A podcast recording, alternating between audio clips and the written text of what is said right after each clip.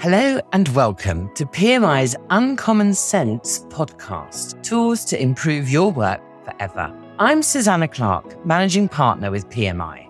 Our Uncommon Sense podcast is a 15 minute conversation with our expert consultants. They talk a lot of common sense, although much of it is not common practice. And that's what this podcast is all about. We want you to be inspired to improve your business through learning more about the tools which can help you succeed and grow.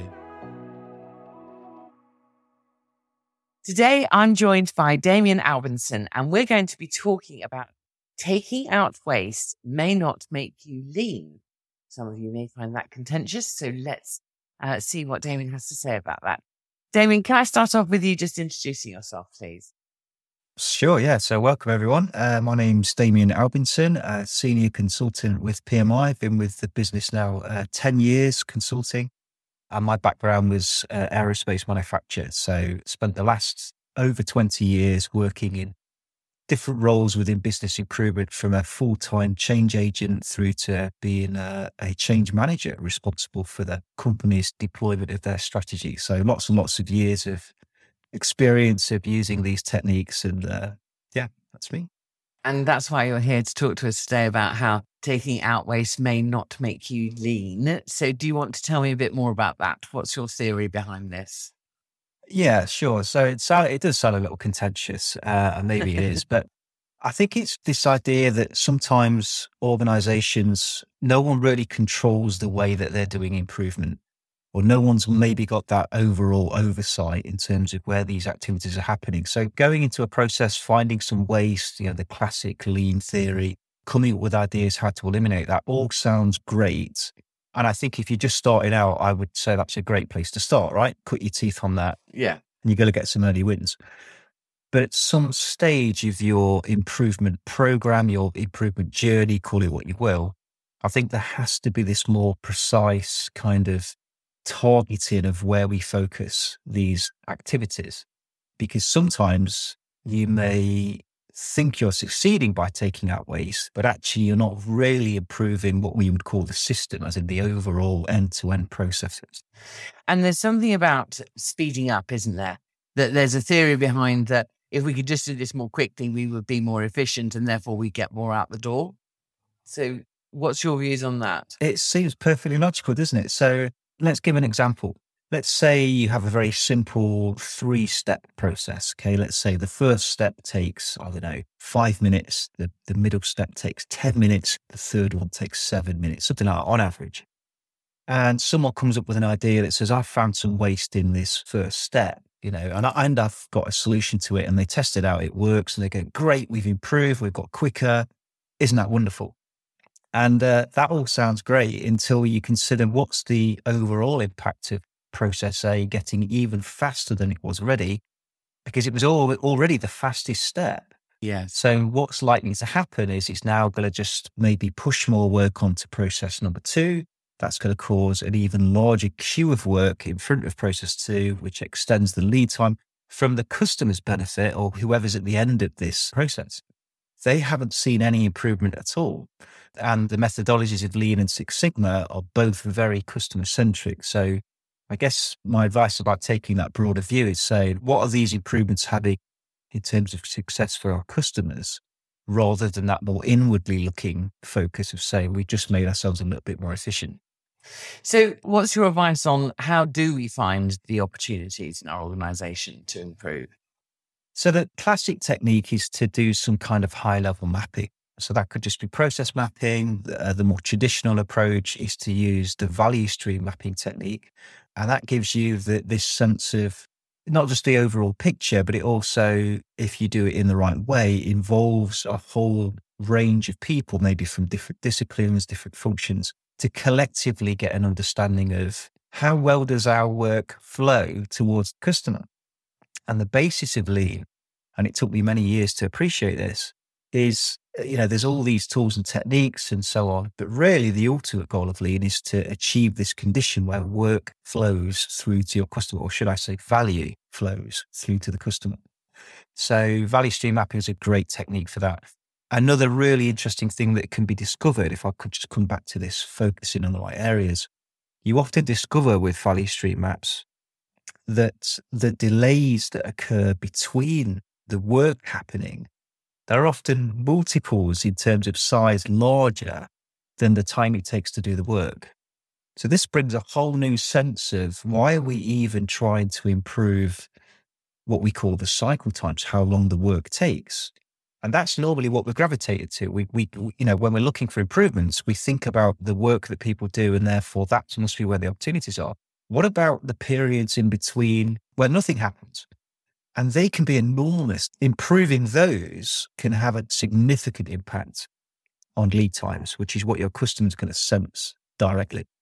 Okay. And and can you give me some examples of the kind of things that one might see that are causing the delays between the two cycles? Yeah, sure. I mean, delays get really fascinating for me. And sometimes they're caused by the example I gave earlier. You know, one process is working faster than another. It's causing this kind of buildup of inventory or queues of work.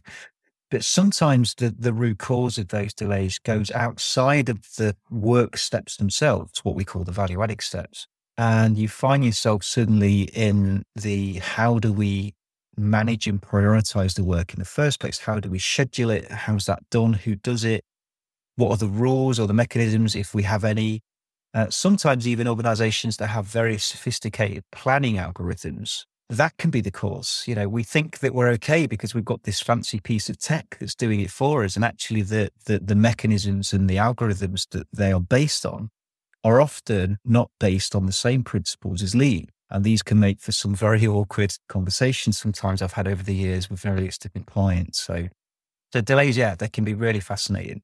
They can be caused by so slower processes, defects and reworking processes can cause there to be, you know, excessive delays, waiting for approvals from different people, or back to even the planning and scheduling. You know, the big customer that spends a lot with us, we must always prioritize their work over others that can be a big cause of delays in the process. So there's all sorts of reasons, really.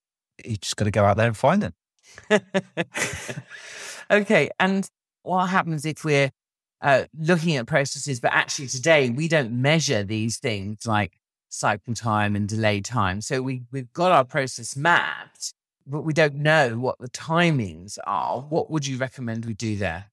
Well, this is a really common problem because routinely and in fact, I can't think of an organization I've been in, I've been in plenty over the years. I can't think of a single one where they routinely measured what we call cycle time, i.e., how long each step takes, and also delay time.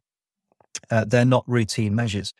So often it's either a case of trying to see if that data does exist somewhere. We just don't convert it into an actual KPI. So sometimes there are records of things like, you know, what time is an email sent and received. You can pick up that kind of digital breadcrumb trail.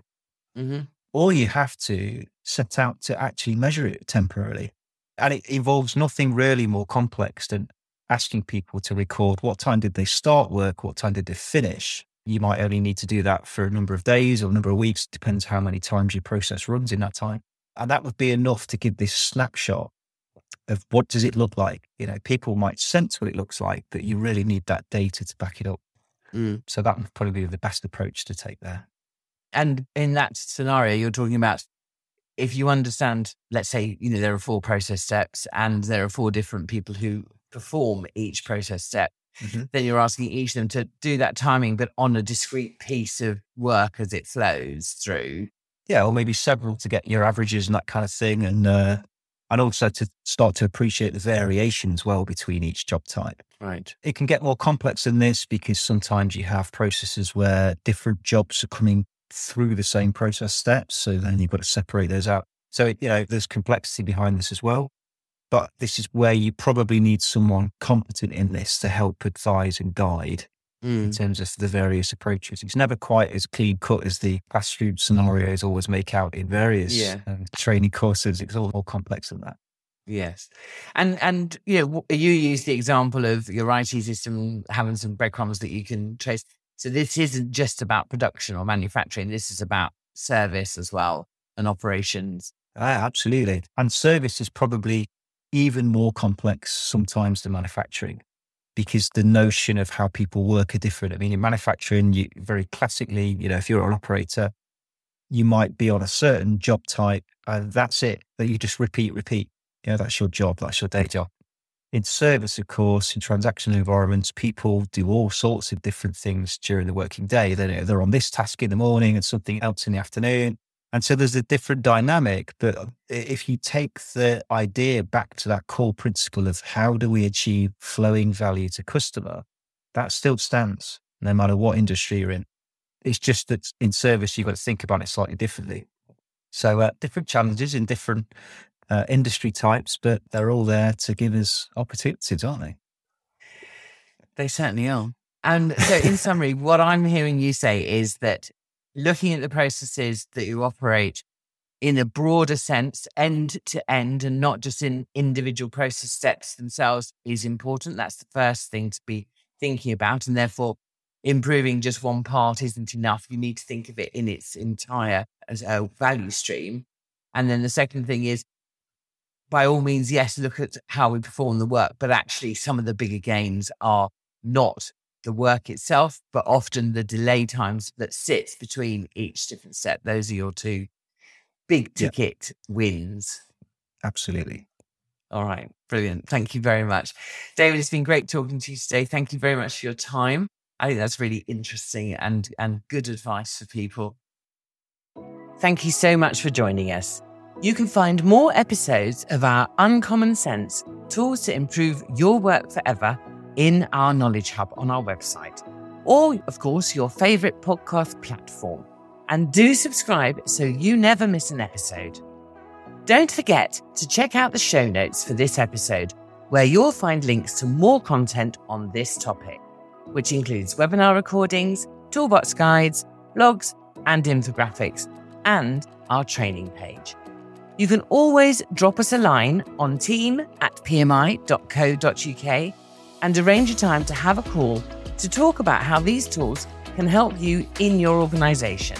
We'd really love to hear from you.